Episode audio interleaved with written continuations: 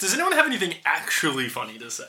Well, sorry. I ate a pancake. Grace, you told us a story about your mum's experience of her mother dying. Like, But it was like- quite funny. Grace thought she could do it with her twisted spin that would have made it entertaining. that classic, that classic Grace Chapel humor, you know, That that, Chapel real humor, gallows yeah. comedy, that real, you know, you never know what to expect. She's got that Dane Cook humor. I've always said that Grace yeah. Chapel is a, a real Dane Cook figure. She's the modern Dane Cook. I don't know Yeah. who that is. Dude, here's one for you. How old do you think Dane Cook is? This is a fun game. How old is Dane Cook? I reckon he's 50. Who is he? He's a comedian. I can, I can he's uh, forty six. Grace, do you want to hazard a guess at this man you don't know his age? 61. Like when I'm guessing 50, he doesn't look 50. I'm guessing it because B-Max asked me to No, guess. no. Uh, I mean, uh, Grace's 61 guess is funnier than the fact that Jackson's bang on the money. He's 46 goddamn years old. he is exact. And uh, important note, just I turned love Dane 46. Just turned 46 like two weeks ago. So Wow. Jackson, you are on point with your Dane His Cook Wikipedia page is actually Jackson's homepage. Yeah, guys, Either I've that. been Dane Cook the whole time. J- Jackson, I wish you were Dane Cook. I was just talking shit about Dane Cook. If Dane Cook got in touch with us and said he wanted to be on this podcast, I would like lose my mind and make room for Dane Cook in a heartbeat. So here's my call to arms for anyone uh, currently under the thrall of my voice. Tweet at Dane Cook. I love you on that podcast. HTW Lane. Tag HTW Lane in it. let's, let's get it happening. Can you imagine? Tweet, We should be saying that shit to like, at Dane Cook. We should be hitting up Vin Diesel and Joe Manganiello.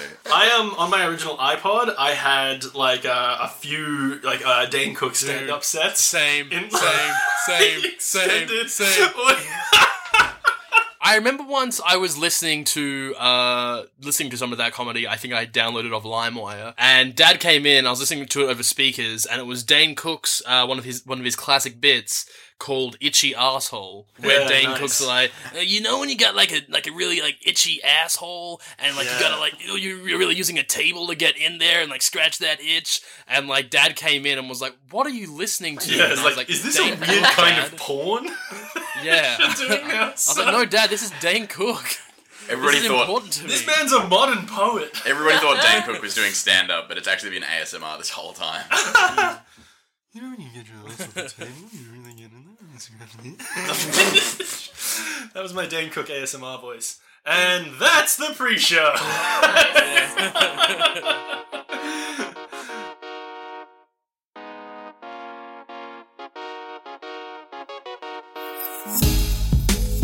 This is a tale of a strange and dangerous world, a world known as Carthus.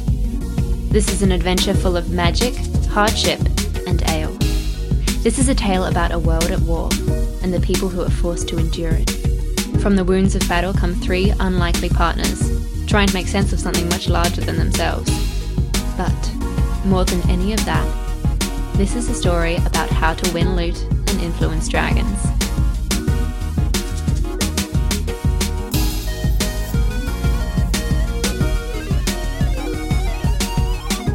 Hello, and welcome back to How to Win Loot and Influence Dragons, a D&D 5e E actual play for the Curio Network. I'm, as always, your number one Dane Cook ticket holder, Ben McAllister, I- and Dungeon Master, important to note. Those two things are the two most important aspects of my life, and I sometimes get them in the wrong order, but I- I'm Ben.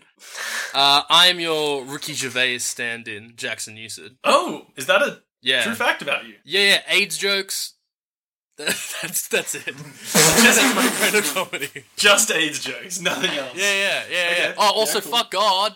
That, there's that as well. Yeah, I, I don't know yeah. why I'm attacking Ricky Gervais. I think he's Yeah, actually funny. Jesus. Hey, Sorry, everyone sorry, really tweet at Ricky Gervais. Ben, you can't just keep every time we mention a celebrity, you're like, tweet at them. Do I just, I just want Fly, one celebrity to acknowledge us. Yeah, yeah, yeah. We, we should do it through hate for sure. I'm uh, the Sarah Silverman look like Thomas Owen. Nice. Yeah, I'm your um Sunday afternoon Dylan Moran, Grace Chapel. Oh, nice. Oh, a little. fuck, good oh, Yeah, thank I you. love that like drunken Irishman Yeah. style, Grace. Yeah. I really hope you're gonna have some like characteristic zany observations about like what it's like to have a child. How good cigarettes are. Does anyone have any wine?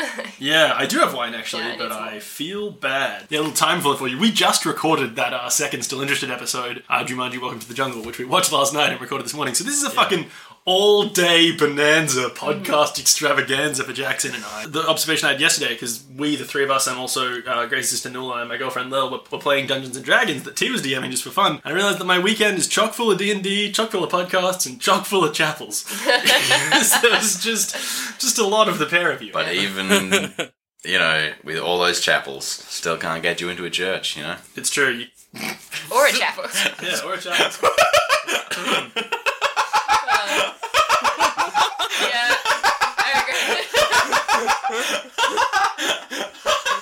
What do I have to do to get you in a chapel today? oh, goodness me. that one took me too long. Jesus Christ. Okay. Abjectly horrifying. Let's move swiftly away from these chubby waters into a little bit of a recap Yeah. for our podcast. Uh. Oh.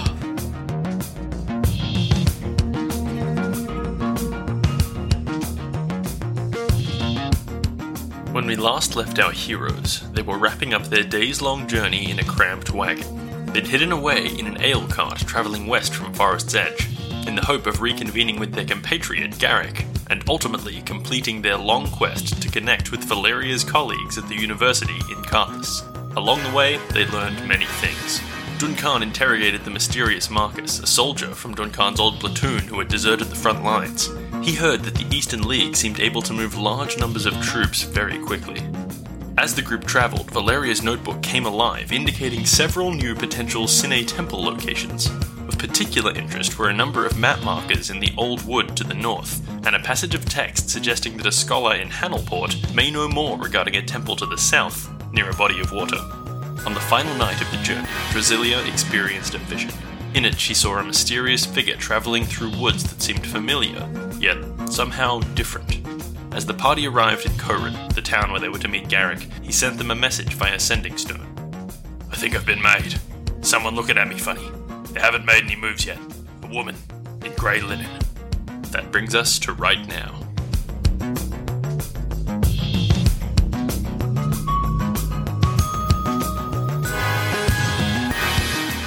I'm gonna say it's like afternoon, uh, and you guys are rolling into town, and you can see that uh, is like reasonably busy because it, it's near Carthus. It's like the sort of first stop on the on the King's Road when you leave Carthus City. There's like wagons rolling in and out of town. There's guards. You can see the inn is quite prominent. Um, I, I'm gonna say Duncan, you know this place quite well. Like you, you and Garrick used to hang out here, which is why you recognize the uh, the name of the inn, the Watchful Protector. Yeah, you guys uh, sort of rolling through town, rolling up to the inn. Do you think you guys are doing anything in particular? So yeah, Garrick said that he was at the Watchful Protector, right? And so Mhm. I guess we probably want to get there as quickly as we can, and then like have a little peek around and see if we can actually get in there and help him out. Okay. Anyone have any specific plans about how to do that? Do you guys message him back? Should we split up again so we don't attract attention to a party of three?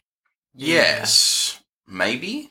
Easier to kill us that way as well. I, I think perhaps um, if there is trouble here and they have Garrick, there is not much we can do in terms of stay. We should attempt to be as stealthy as possible, but I think there's also a possibility that we might require some direct action, in which case perhaps it is better for us to stick together. Maybe one could go just ahead, scope out the inn, and the other two wait just outside. I'm going to say, as you guys sort of uh, roll up onto the, the stretch of the road that has the inn on it, Trinda kind of whispers back through the back panel. What's what's your plan here, guys? Uh, this is uh, the destination I was supposed to deliver you to. Uh, you, you getting out? You're making your way into the end. I'm I'm rolling on. Probably gotta probably gotta turn around and uh, return to Forest Edge. What's the game plan? Are there alleyways we could lurk in for a moment? There are alleyways, yeah. Should we just go lurk in an alleyway if she needs to get us out of the car right away? I think it's it's more about like she can stop, but then like it kind of I don't know maybe looks a little suspicious. Like this ale car just kind of stops and like doesn't really do anything. Like she's not unloading ale into the inn. Like nothing's happening. She's kind of like doesn't want to draw attention to it all. Perhaps you um, could take the opportunity to feed the horses. and we can slink out without drawing attention. She says, uh, okay, yeah, that, that sounds pretty reasonable. Uh, all right, I'll, I'll- I'll pull up at the, uh, the the stable over here, and uh, I'll, I'll buy a bag of feed, and I'll, I'll brush down the horses, and you guys can just uh, slip out the back. How does that sound? That, that sounds fine, thank you. Turazi, your in your invisibility uh, hiding magic, you you can cast that on more than one person, can you not? You could probably twin it. Uh, tw- twin spelling is exactly what I'm talking about. Uh, yes, I could. What's, Double um, spell it. Yeah, you could. You could cast it on two people. Perhaps um, you could cast it on yourself and, and somebody else. Do you have a specific end in mind? Okay, I'm gonna say whilst this is happening, whilst you guys are having this discussion, uh, Trinda pulls the wagon over uh, to the stables and like gets out and starts tying up the horses and kind of like sort of gently nudges the side of the wagon, indicating the coast is clear for you guys to get out of the back. And uh, I'm assuming you guys do that whilst you're having this discussion and sort of slink off into an alley. Yeah. As you're sort of piling out of the back of this ale cart, with Marcus in tow, by the way, Marcus is with you, uh, Oh, the yeah. guy that you guys were escorting over here. You guys look like further down the street to where this inn is, and you can probably observe pretty obviously that there is like a um, cloth covered sort of wagon that is grey linen cloth around the wagon, and you can probably see two uh, people standing next to it. Two human figures, a man and a woman, who are kind of just sort of standing, leaning on the cart, uh, arms crossed, not looking like they're up to too much. And you guys can then slip off into an alley in between the stable and the next building, which we'll say is a general store. Does the general store sell corporals as well? What's a, What? Oh, And Jesus. T, lieutenants. come on. That was that was so stupid. like, have you never heard of the concept of a general store before? Of course I have. I'm just, it's a silly. I He's like words allowed with to two make meanings. silly jokes. Okay, silly wow. podcast. Gracie's defending T Yeah, come with on. one of his dumb jokes. I like this. I like Pick this. your battles when it comes to Thomas. Yeah, okay. Wow!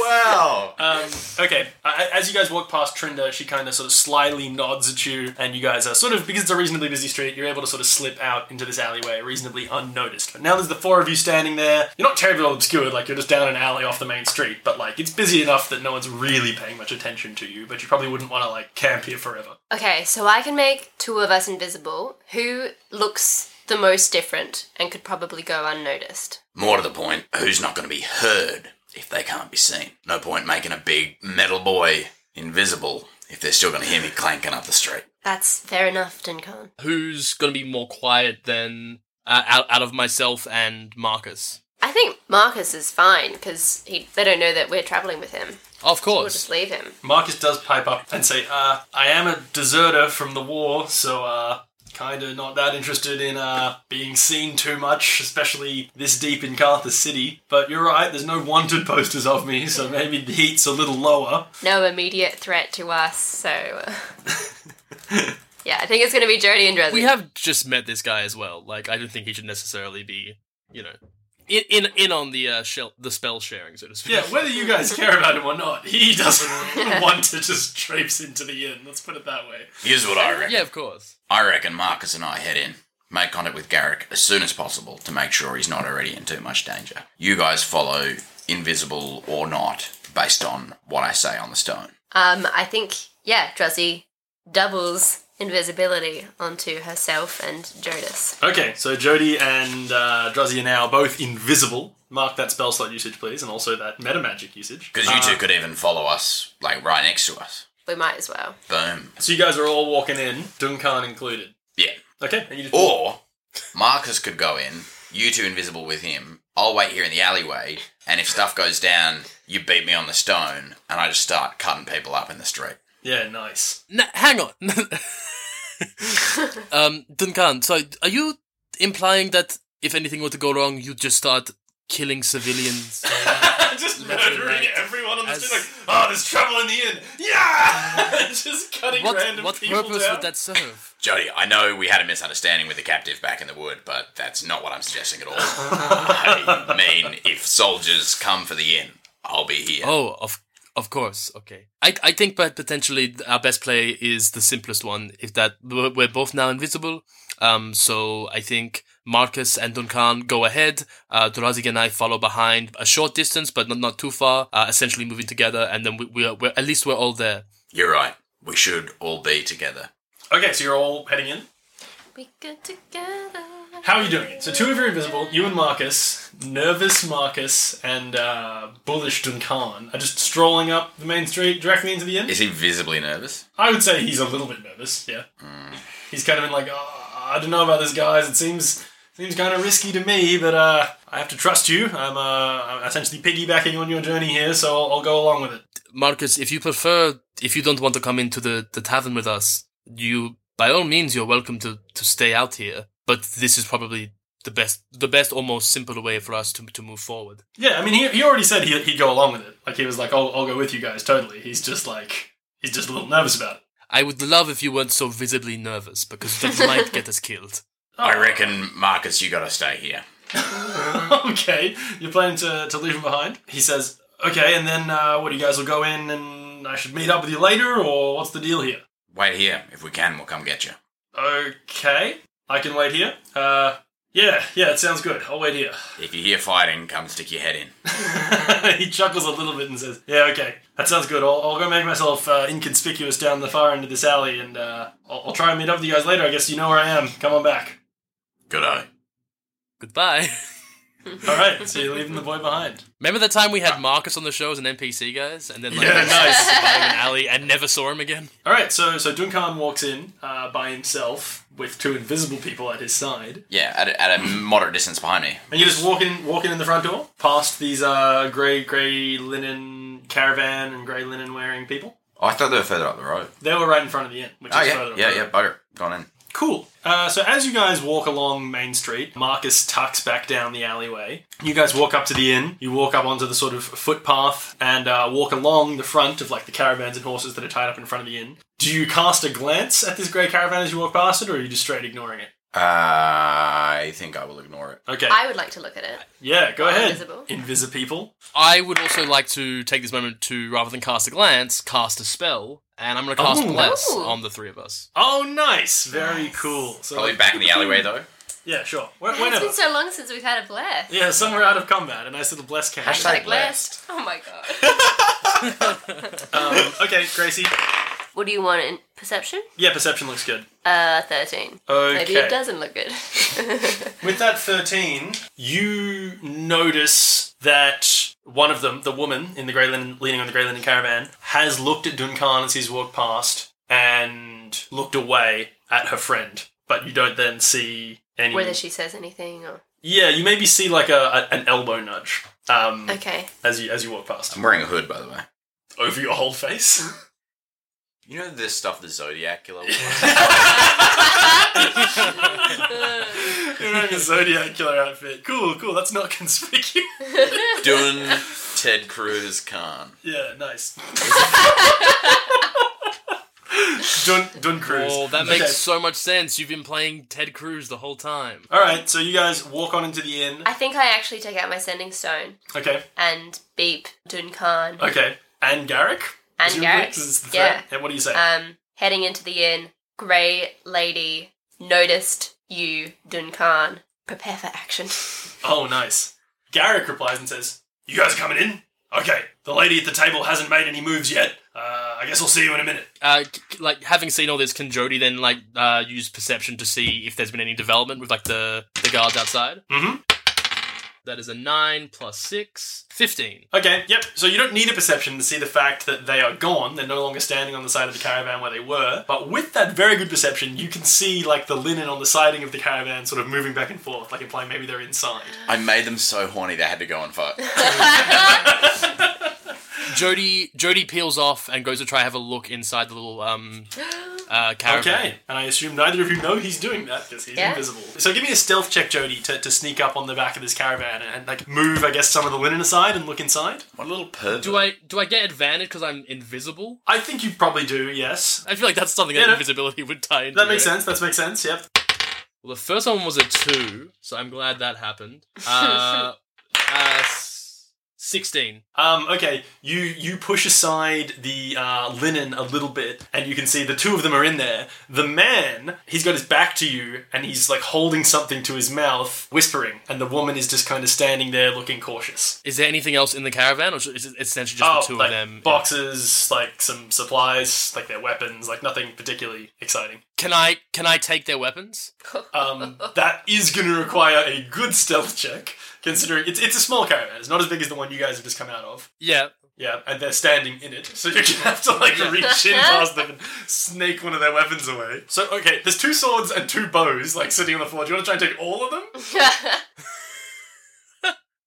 Yeah, I think I want to try and take all of them. This oh, ghost dad This caper. is how we die.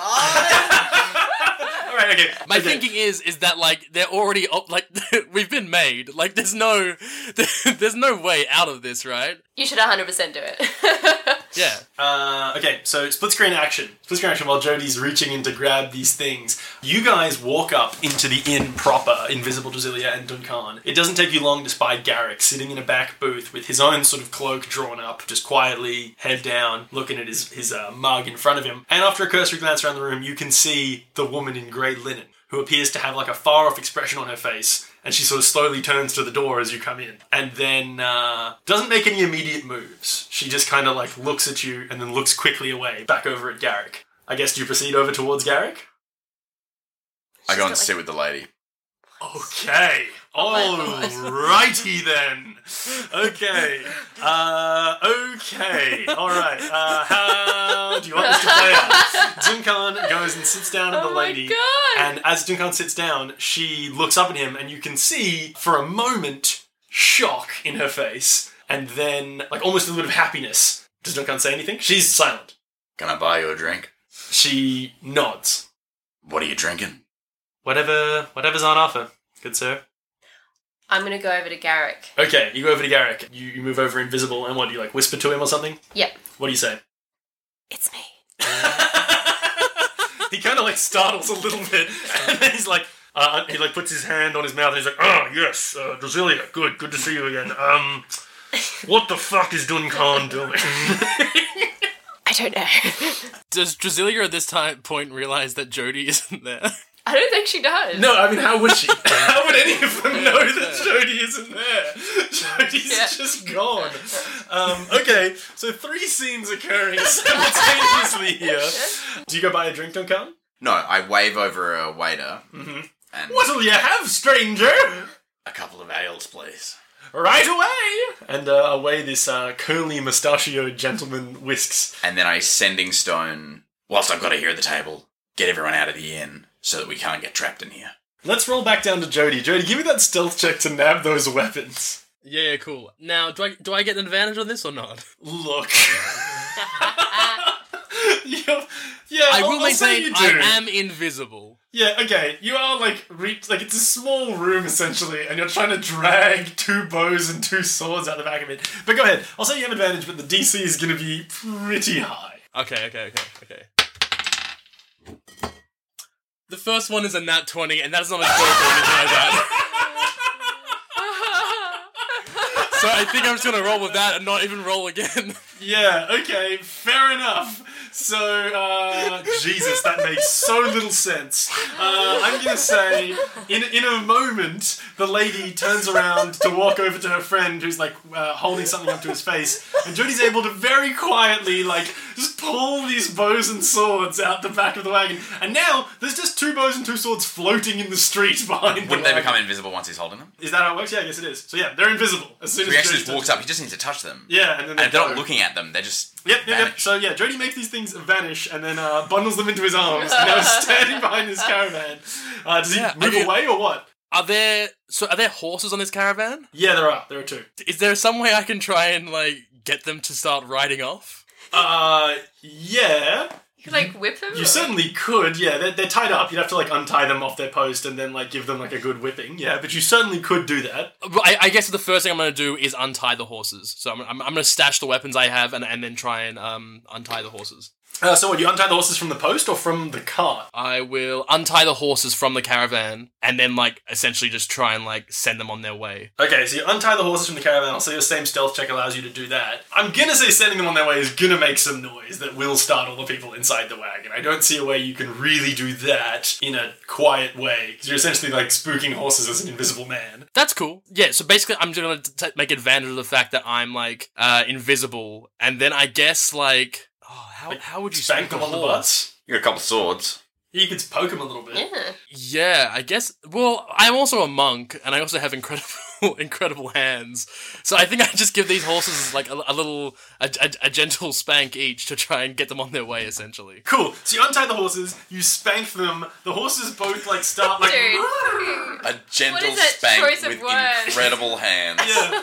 You gently spank these uh, proud stallions, and uh, yeah, and they get spooked, and uh, they both sort of neigh and whinny, and, and like try and like get out of like it's like quite tight quarters, but they sort of make their way out into the street, uh, and you hear from inside the cart. What the bloody hell? Uh, quickly have a look. And then you, you see the, the, the lady's head poke out and see the horses moving away. And she's like, The horses are free. What do we do?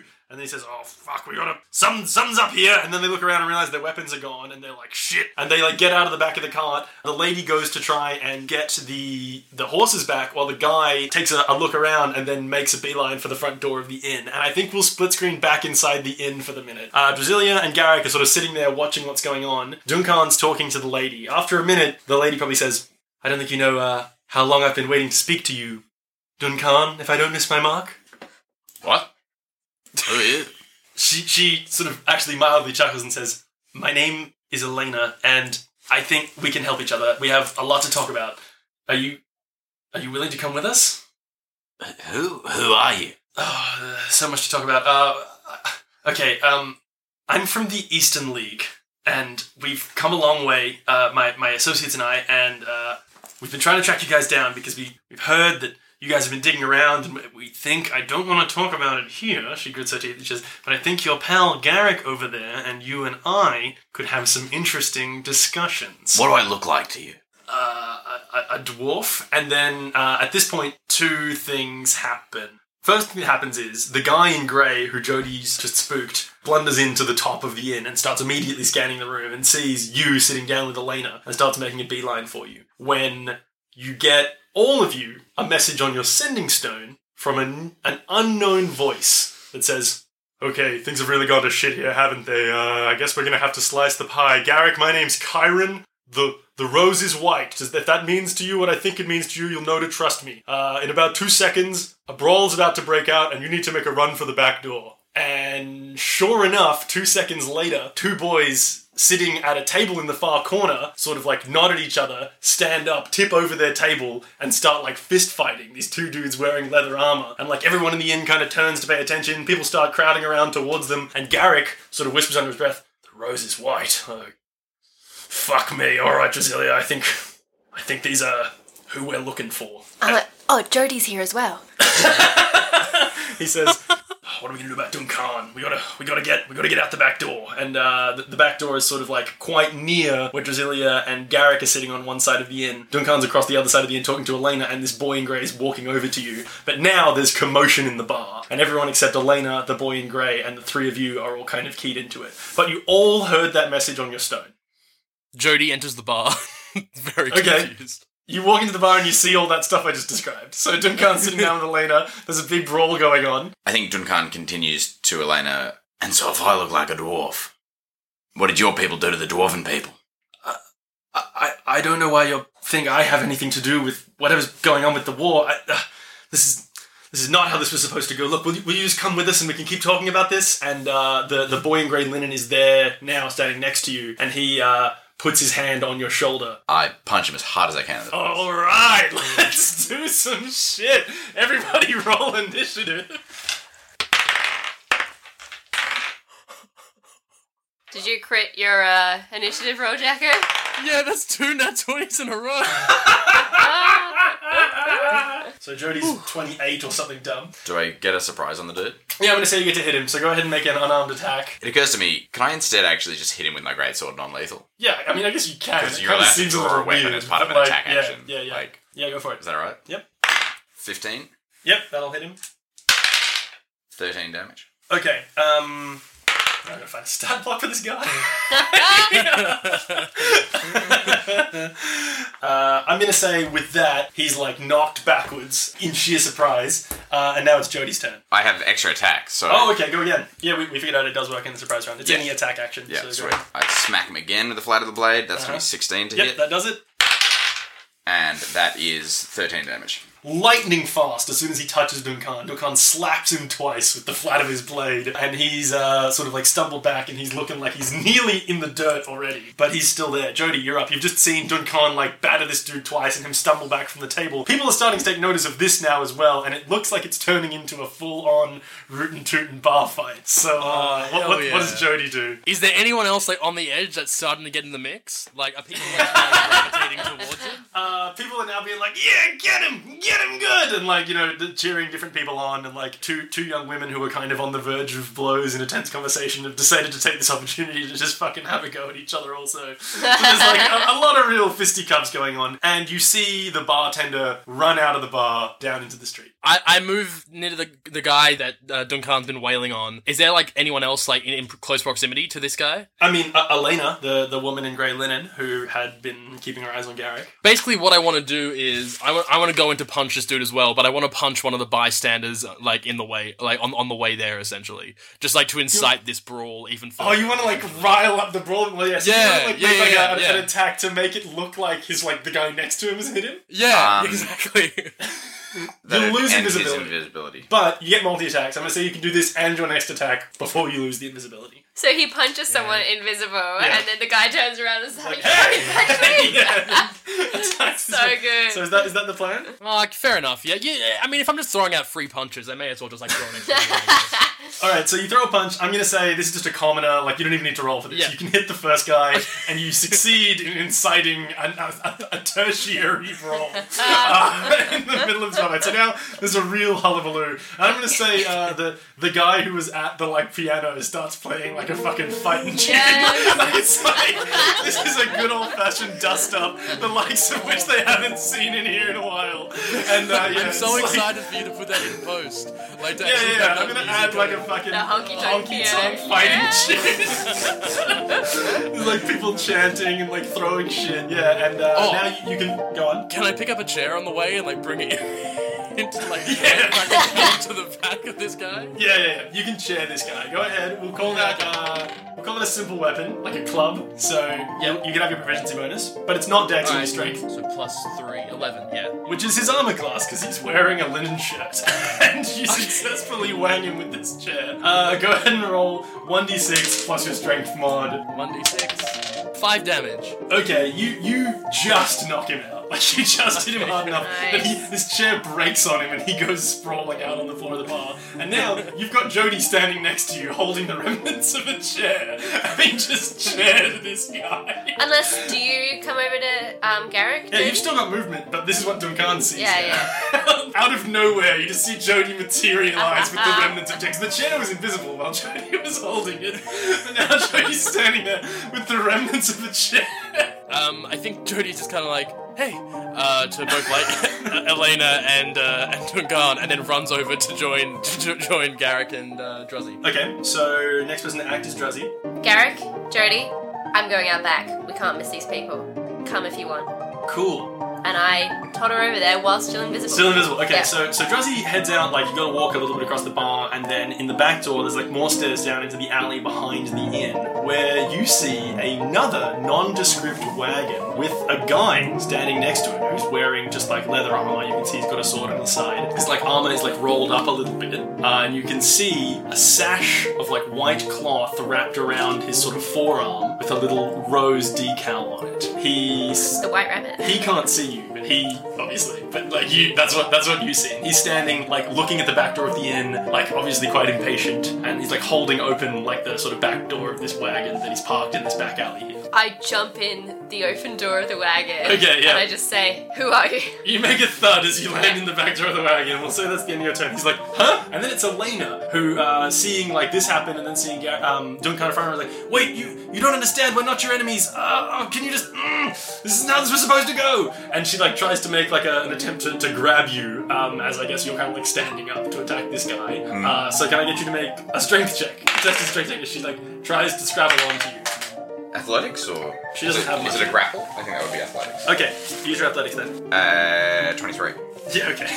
she she fails. You sort of brush her aside. Uh, that that was her action. So so she's done. Now it's um Garrick who uh, nods at Jody. Says, Jody, uh, always a pleasure. Wish we had more time to chat. Really want to get out this back door though. Uh, I'll explain I wish later. that as well. Oh, the Gallic, of course. It's been so long. Oh, we've had so many experiences. Oh. I was gonna go help Duncan, but it kind of looks like you took care of that. Uh, he's a big boy. I'm, I'm just gonna jet. And I think at this point, unless any of you wants to do anything else, the immediate threats to you have passed. Uh, now that you've kind of like dismissed of Elena trying to grab you, and you guys can essentially file out the back door in the middle of this hubbub. Oh, Assuming I'm that's what you want to do. knocking her out and bringing her with me. Okay, so we'll stay in my initiative for right now.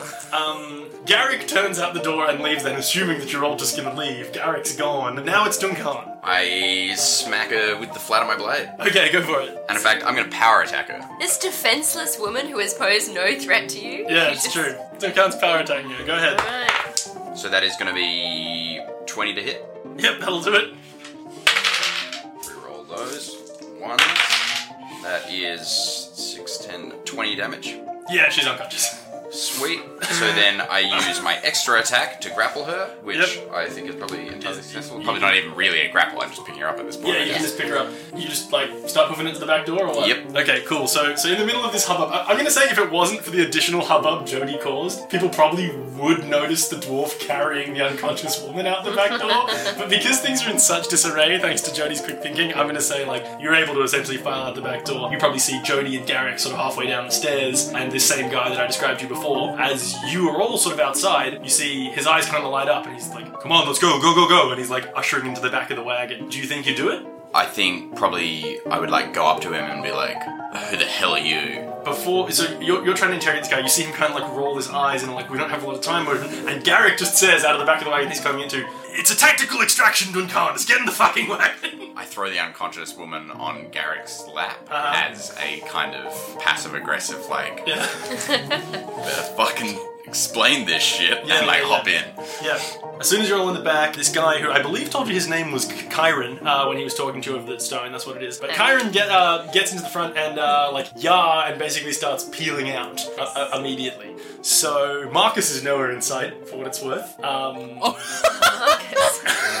He's still in the town, along with the unconscious boy in the inn. As you guys sort of, sort of uh, imagine it like a scene where, like, you see like the police wagons rolling up on the front of the inn to break up this brawl that's going on, uh, and meanwhile you guys kind of like pull out a back alley and out onto the main street and start heading west towards Carthus City.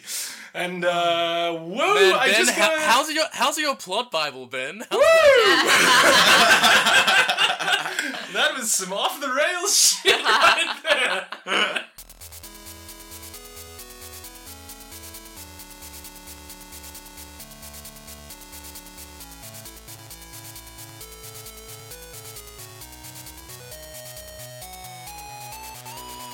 Hey everyone, it's me, your friendly DM, just checking in in the middle of the show here. As always, thank you so much for listening to Chapter 21. We hope those of you who got on board after the recap episode are enjoying what you've heard so far. We sincerely appreciate all your listens and all your support. No call to action from me this week, just a shout out to a fan who's been spreading the good word on Reddit. Thanks Tom Ushie, that's T O M U S H I E, for telling people about us. Everyone go show him some love for showing us some love. It's really, really helpful.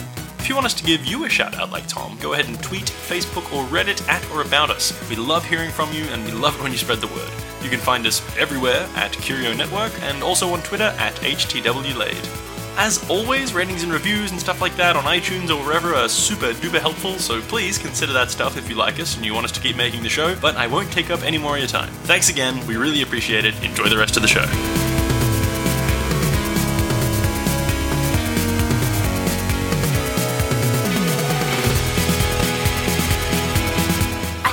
Say, um, there is a um a half elf in this alley. Can we go pick him up? He may or may not be handsome. I'm still invisible. Uh, Ky- Kyron, who is a human man and definitely handsome, but totally not Druzzy's type, uh, is, is immediately uh, kind of like, oh, I thought there was a fourth with you. Um, oh shit. Hopefully he's kept his head. I'll try and send someone to pick him up. Uh, no promises though. I told him to stick his head in if he had a fight. Yeah, well, like the, the he only will have like just heard it as the police wagons are showing up, so he's probably like running towards them, like, oh no, my friends. He's gonna get there and At he's least we'll have like a we'll have a really good excuse for like not sticking around next time. Like we'll be like, oh, Yeah, sorry, yeah. dude. Like, We got tactical extracted. Okay, so minus one Marcus, plus one Elena. All right, let's, let's proceed with the story as constructed. So, uh, you guys are tearing out of town, uh, and as soon as you're probably a reasonably short distance out of town, Kyron actually slows the cart to a sort of reasonable pace, not wanting to draw any attention to them. You're on the road, and Kyron explains the back part is open. This isn't like a secret cart like the one you're in before. He just kind of leans over his shoulder and is like, "So that got a little uh, hairier than I intended. Uh, Who's that? He, he motions at the unconscious, full-blooded elf woman who is now uh, across Garrick's lap, wearing this grey linen. That's a prisoner of war. That's a long story. Guess Garrick says, um, Kyron, was it? Uh, so I guess you're, uh, connected to Valeria and, uh, the university and, and our work. Uh, I guess we, we hadn't met before, but, uh, you knew the code phrase that Valeria told me, so could you kindly just explain to me what the fuck is going on right now? Well, uh, ugh, there's so much to explain. Well, suffice to say, Garrick, up until now, you'd been dealing with Valeria and, and a little bit with Alvar, and I'm gonna be honest, you'd, you'd been kind of kept out of the, the, the larger inner workings of our group, and uh, we, we didn't know if we could trust you, but it seems like now you and your new friends here have become more embroiled in this than uh, we ever could have imagined, so we figured it best to uh, bring you in, see what you've learned, and uh, I'll save the, the bulk of the questioning and explaining for uh, Alvar when we when we get there, but uh, suffice to say, we're heading to Analor. Can I see the where- map? where- Heading sorry, where? Anal- Analor is what he says. Analor. Oh. Is that on the map? No, it's not. Hey, Be- hey Ben, just uh, r- real quick, those swords that I jacked are they like cool Eastern League style swords, or just like your standard? Yeah, sort of long dude, they're a little a little different. Like they were made by the Eastern League. Cool. Is there like a like what sort what sort of vibe we talking here? Uh, I'm gonna say they're they're less finely crafted, but they appear like in, in terms of like they don't look as nice. But I'm gonna say that they're like probably like sharper and like maybe a little more like um utilitarian and effective than uh, Okay. swords you may have encountered here. Do they have communist propaganda engraved on the blade? Well, they're they're sickles. They're they're actually sickles. We said swords the whole time, but that's what we meant. Yeah, one of them's a hammer, one of them's a sickle. There's a whole there's a whole vibe. yeah, so you guys are on the road. Do we know of Analor? Nope, never heard of it. None of you. Why turn to the dude? I'm like, what on earth is Analor? You'll find out in great detail soon, but uh, it, it's uh, I guess you could say it's something of a secret settlement. Honestly, we've just called it Analor. We found it. We don't know its real name. It's uh, a series of sort of tunnels and, and rooms underneath the university inside Carthus City. We figure it's probably best not to go in the front gate of Carthus because, well, you're all highly wanted. So uh, we'll be taking the back door. What sort of vibe do I get off this guy if I were to roll for insight? Go ahead. 11? Uh, yeah, he seems like no nonsense, but like ultimately you have no reason to distrust him. He did just pull you out of a pretty pretty messy situation. Yeah, um, who were those people in the grey linen? How Is did you know there was a threat?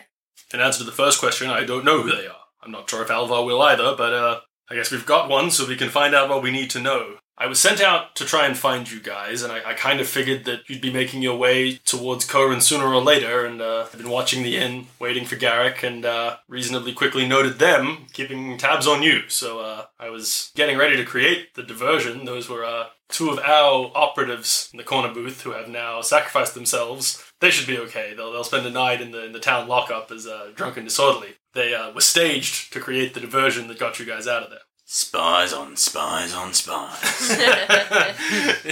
if that's not the title of this episode, I don't know what will be. and uh, Kyron, Kyron chuckles and says, I suppose you could put it like that, yes. Look, I'm sure you're, you're very confused. You've probably got lots of questions, but honestly, I think it's, it's probably best to leave most of it for Alvar. I, I'll answer what I can, but I'm worried I'll just confuse you more.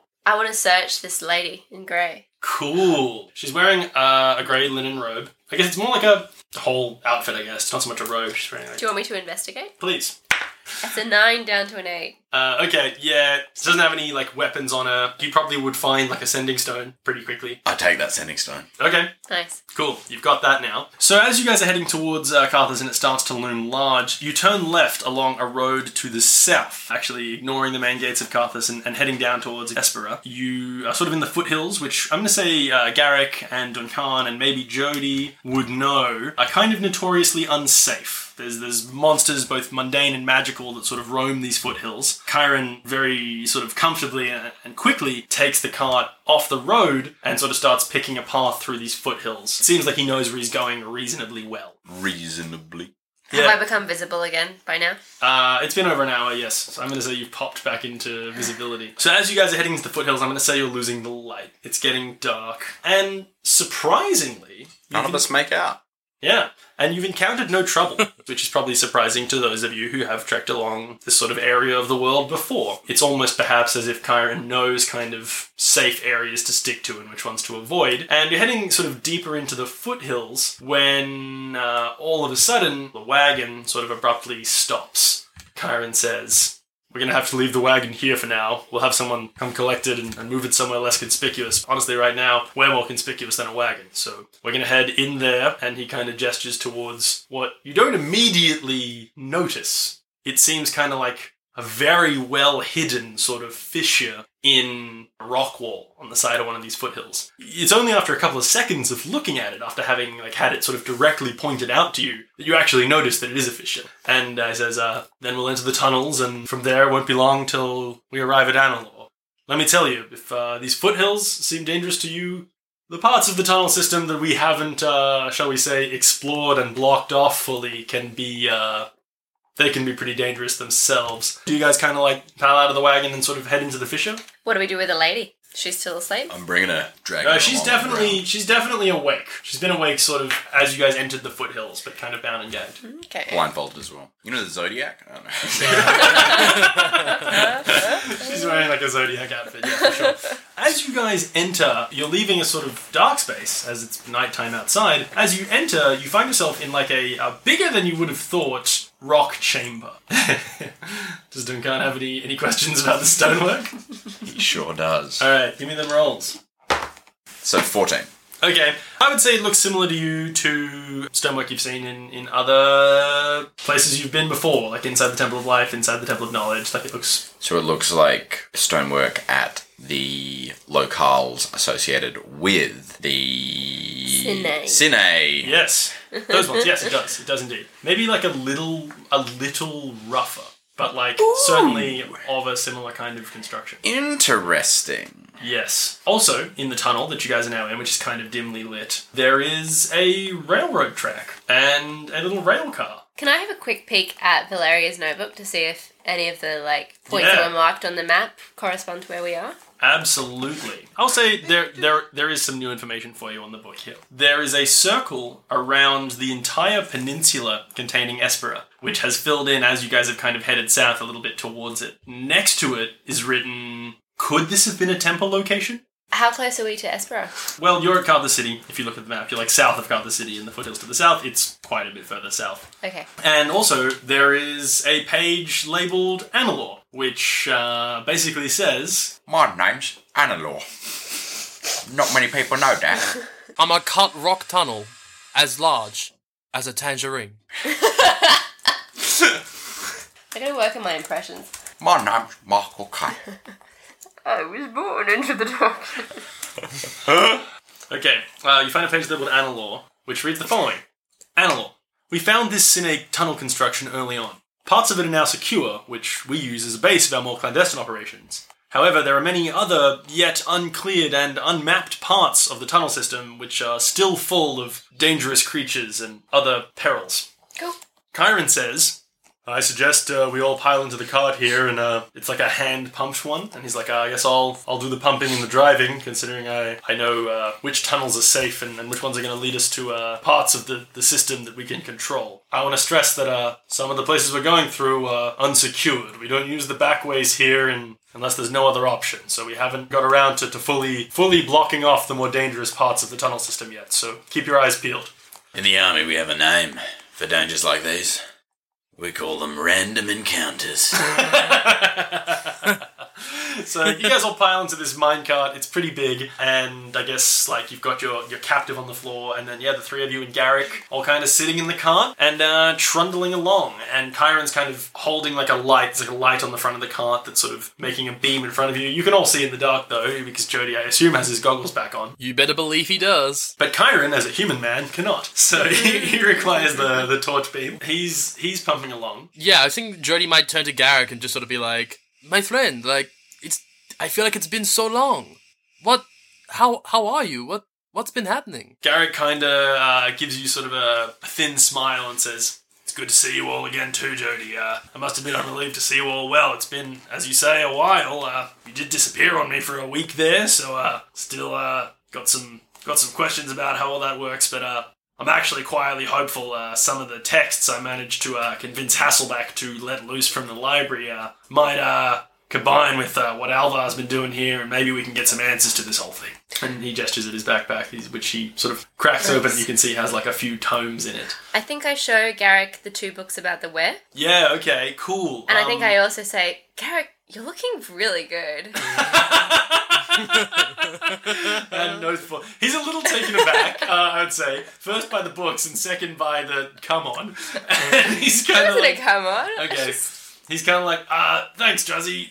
You too, uh, I guess. Uh, these uh, books uh, uh, look relevant. Uh, I honestly don't think now's the time to take a break and have a read. I think we should keep our eyes peeled, but uh, I'll I'll make sure to, to pass them along. As you guys are moving along, you can see that Kyron is is driving, pumping away, and sort of switching left and right at a few T junctions that you come across. When I'm going to say Jody, with your very keen, perceptive ears and eyes, now that you can see in the dark, just as Kyron announces, "Okay, uh, we should be not far from the uh, the controlled parts of the tunnels now, so we." Should be nearly out of the woods, but keep your eyes peeled. Uh, you hear Can you underlay Taylor Swift's Out of the Woods for this bit? Yeah, I will actually. I'll get the rights to that and, and throw it in You here. can do like 15 seconds for free, right? Yeah, I'm going to use also lots of Ed Sheeran music throughout this episode. Just Nice. throw it in there, dude. Like under everything. Nice. Like you guys will be in that dude. Barb role, and I'll be playing Galway Girl. Nice. that'll, but that'll- like at a slightly lower tempo. What was I saying? Yeah. So so so Jody, you hear some sort of scrabbling and scraping uh, around a bend in the tunnel ahead of you. I hear something down the tunnel. Uh, a scraping. Do I have any sort of sense of like having a, somewhat of an awareness of, of like the foothills here and that sort of thing? Do I have any sense of what it might be? you know that there are a lot of like both mundane and magical like underground and sort of like mountain dwelling creatures like you would not be surprised to run along some kind of like rock monster basically Right, right, right. uh, i'm going to say Chiron uh, sort of uh, quickly sort of pulls the cart to a halt you hear the sort of scrabbling around the, the corner sort of um, continue but doesn't appear to be getting any closer to you Well, um, what do we think, everyone? If we cannot go over it, you know? Well, What? you mean we go under it? or, or, or through it. I, I, I don't know. I, I, I sort of wasn't certain how to uh, move forward, so I just sort of threw out some words and hoped that you would um, gloss over them and then uh, move forward with a, a brilliant plan. So that was. Why don't you go have a peek? Chiron, Jody. Says um, i can't hear the thing uh, how big does it sound to you Jody?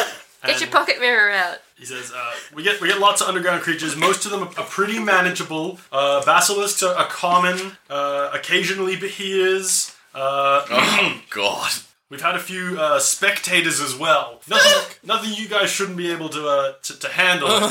what do you think? Should we should we should we go take a closer look or what? I, I think we, we have to we have to deal with this. It's not like we're, we're gonna we, we can't totally attempt to go through Carthus uh, proper. So let's just deal with this, I suppose. Okay. Do you have any plan? Like, are you like readying actions? Like, what's the deal here? I, I think Jody turns to our two militarily inclined friends and is like, uh, Gallic, Duncan, what do you think? Well, I can't sneak up on the thing, so ultimately all I can do is run at it with my sword. If you want, you could try and get the drop on it yourself, or Druzzy, you could give it a crack. I think Garrick says, "I'm not gonna lie, guys. This uh, standing around thing is making me nervous. I think we either need to go forwards or backwards." Um, okay, I think Drizzy stands her ground and readies in action um, just a, a light little ray of frost. Okay, to at, at, at the first what In target she case something sees. comes around the corner. Okay. Yeah. Okay. Is it safe to say that you guys are all kind of getting ready, steeling yourselves? I think Duncan draws his sword and approaches the corner, sort of just calmly ready to attack the first thing that. Okay. I'm gonna say you guys kind of like all, all group up. Druzzy's got her spell ready. Garrick and Duncan are both approaching the corner, their swords in their hands. And what's Jody doing? Is he doing the same thing? Yeah, no, I think jo- Jody uh, is probably like backing up uh, Duncan essentially, and like, with, with his copper rod. Okay, so the three of you peek around the corner, and uh, you find yourself face to face with a basilisk. A basilisk, as expected. which, which lets out a we- tremendous, horrifying roar, but you, you, you're mostly unfazed. You figure, alright, you're gonna make pretty short work of this thing. When two large, uh, armor plated rhino looking boys burst out of the walls of the tunnel you're in, one on the left and one on the right hand side. Uh, I guess they kind of look like rhinos, but they're also like roughly sort of tubular, have big claws and big horrible mouths. Uh, I need everyone to make a strength or dexterity save for me, and then roll some initiative. Let's go. Mine was 13. My Is this for um, Dex or is Yours this for was the 20. Strength, strength, strength or dex. It's your your call. my strength save is twenty. Uh huh. seventeen for my Dex? Okay, so Jody, Duncan, and Kyron all managed to keep their feet. Garrick and Drasilia tumble to the floor of the uh, tunnel that they're standing in. And can I get those initiative rolls for you? Mine is nine. Get some real garbage rolls. Nice. So we Well, call nine for you me. Grace Garbage Rolls Chapel. Uh-huh. All right, okay. Let's let's fucking get to it. Uh, the first person to act is this basilisk, which I'm gonna say, yeah, fuck it. Let's go with this. Uh, yells again and fixes. Uh, I'm gonna roll a d3. Now, I'm getting conflicting reports here. Is the creature we're fighting a basilisk or a basilisk? It's it's a Baskin Robbins lisk. Damn it! I was gonna make it do it! Headed you off at the pass. I was about to be like, hell I'm yeah, gonna cut up dude. these robins. Okay, the basilisk fixes uh, the prone, knocked prone Garrick in his uh, horrifying gem-like glare, and Garrick. Dies. Okay, uh, Garrick Your uh, chest. Fixes the basilisk's gaze in his and does not turn to stone. So the next person to act is Jody Nastana. Let's go. You got these two oh, like large, fucking big rhino type boys. They're like big mouths or what? Yeah, like big mouths. Like their faces are basically big mouths. One on the left of the Oh, track, one on the right. Basilisk sort of around. Like imagine it's like a sort of gentle bend. Uh, around the bend, there's the basilisk sort of on the left side of the track and the right side of the track, probably a little bit behind the bend. Uh, are these guys, but they're all within range of you all. I'm gonna head up to the basilisk and I'm gonna use stunning strike on it. Oh, burn a ki nice! Play play it at its own game. Yeah, Let's Yeah, go. yeah, exactly. So what, is, what does he need It's to do? You need to hit him first, right? Yeah. Uh, so ooh no. Uh, nine plus eight, so seventeen. Yeah, okay. Uh, d- 17 definitely uh, pierces through the sort of natural armor, tough hide of this basilisk. Uh, if you're thinking of like a like a Harry Potter type snake, you're thinking wrong. know I It's am. more like a big lizard boy that looks like that. Ugh. Yeah, Google 5e basilisk if you want to know what it looks like. Uh, con save. He Yes. con saves uh, 16. Ooh, that'll probably be fine. I'm guessing. 8 plus That's my- proficiency plus your wisdom mod, I guess. I think I think you're okay. Yeah. Okay, That's so he- okay. He, doesn't do much, but he's going to take some damage anyway, I expect. Yes, yes, yes. So he'll take.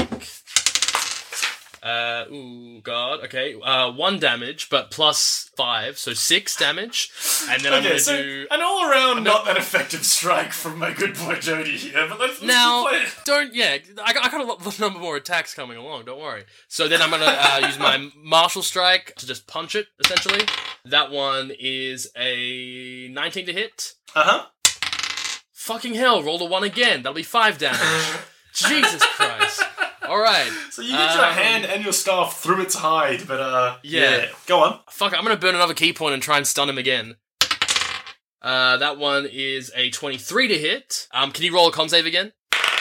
Yeah, that's a twenty. Motherfucker. Okay. That's, okay. that's cool. That's cool. Burn two ki points. Whatever. That's cool. Um, Ox, I rolled another one. Okay. uh, so that's six damage. Um, I guess I'm just gonna pu- punch this guy again. Fucking hell. All right. Uh, that one is a 22 to hit. Yep, yep. I rolled another. Uh, and So that'll be five five, damage, okay. and that's my turn. Yep, four ones in a row on damage rolls Okay, from Mr. for Mastana. like minimum damage, that is a lot of points. Yeah, he did do 22 damage as Yeah. minimum damage, but he did have to hit four times in order to Yeah. deal Yeah. that. And is that a ki point with every punch? Uh, I, I I burnt two because I tried stunning stri- strike twice. So Next action is one of these large, large boys who uh, leaps forward and attempts to bite the uh, tasty-looking little morsel of dwarf that he sees in front of him, and that's a 20 to hit. I think that's going to do it. D- D- Duncan's just looking at me now. So, Yeah, um, I suppose, like, in theory, you should tell me that it hits before I decide whether or not to use my shield. But I don't think I will. I think I'll take this one. I want to know what they. I want to know how bad it hurts before Yeah, I strategize this battle. Great. So that's Consider this reconnaissance. Okay. 20 piercing damage as Okay. the thing bites you. Well, Feel, feeling good about that, are you, DK?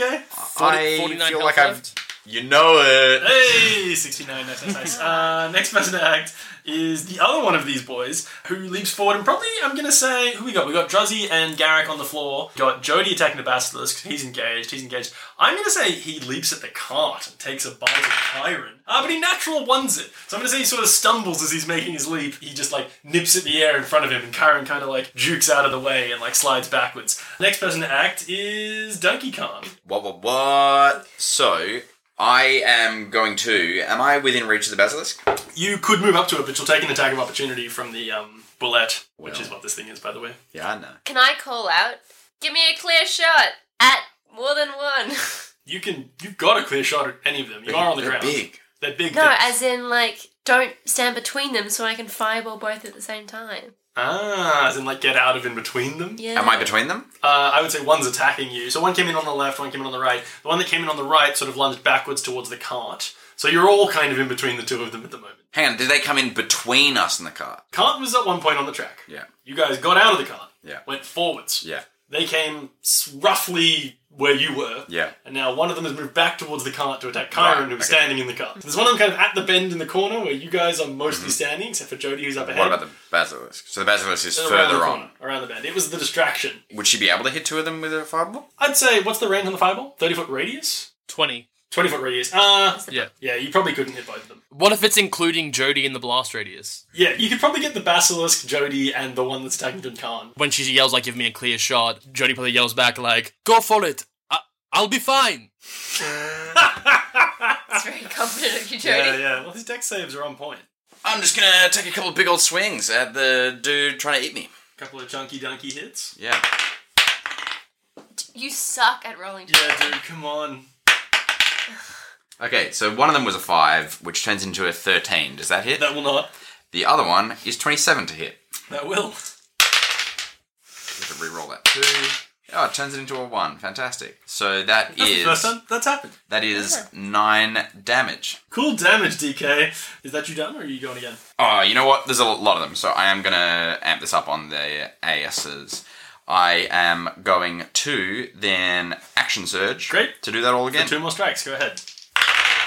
Uh, will a 17 hit? It does. Cool. And then the 20 will also hit. Correct. So that is re-rolling the one back to a one. So that is five nine damage on one, Okay. and then re-rolling this one to six. Six is 12 plus four is 16 damage. Okay, after some weak rolls across the party, just some bad luck on the on the damage rolls, we finally get a, a nice chunky hit as you feel your great sword uh, take purchase in between this thing's uh, some, a chink in its scaly, scaly hide. And now it's Drasilia. You could, you could hit the rear of the bulette that Duncan is fighting, and the basilisk, and also Jody with a fireball if you were planning on that. I could try my new blight smell. Oh, blight is smell. very yeah, your new blighty smell. yeah, nice. Go on. Yeah, alright. I might try and blight the basilisk. The basilisk. Okay, go ahead. Uh, does Drasilia know which is the more threatening? Definitely the big fucking big dude. The basilisk is Alright, regular. I'll hit the big dude that The Donkey Duncan's Kong fighting? hit. Cool. So what do I need to do now? It's a Dex save or a con save? Light, blah blah blah. Attack must make a con save. Take 8d8 on a failed save or half as much as easy as one. Okay, so con save for the one that Duncan is fighting. It is a nat 20. I'm afraid to say. So he's only going to take half of your 8d8. But go ahead and roll Alright. 8d8. 32. Okay, so uh, you you pump out like this fucking field of death magic, basically. Uh, and the the large dude kind of like shudders, but like holds fast, and he only takes half of that damage. But he's still standing. He's he's ready to he's ready to, to rock. And now it's Kyron's turn, who sees this guy in front of him and attacks him twice with the sword that he pulls off his back. Swings it at him twice, uh, hits him once with it, and deals a nice chunk of damage. He says, like, get rid of those ones, but uh, probably gonna need some help back here. Sooner or later. And then it's Garrick's turn. Garrick stands up and uh, moves back towards Kyron and attacks the bulette that he's uh, engaged with. Also twice. That's a hit. And a miss. So he's going to deal Ooh, another nice chunk of damage. So uh, yeah, uh, Garrick kind of like rushes up at this thing's back and like slashes it across its hide. So now it's being engaged on two fronts, and uh, yeah, it's, it's looking like it's it's taking some hits. Now we're back around to the top of the order, which is the Basilisk, who fixes Jody in his terrible gaze. Uh, and can I get you to take a Constitution saving throw for me, please, Jody? Oh no. Okay, you sure can. Uh, hmm, plus two. I rolled a one. Are you dead? No, no, Grace, he's not dead, but he is restrained, and he does feel himself beginning to turn to stone. Oh, what do I know about Jody?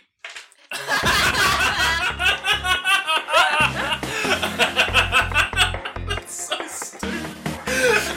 He's brand new stone, Tukan. That's what you know about Jody.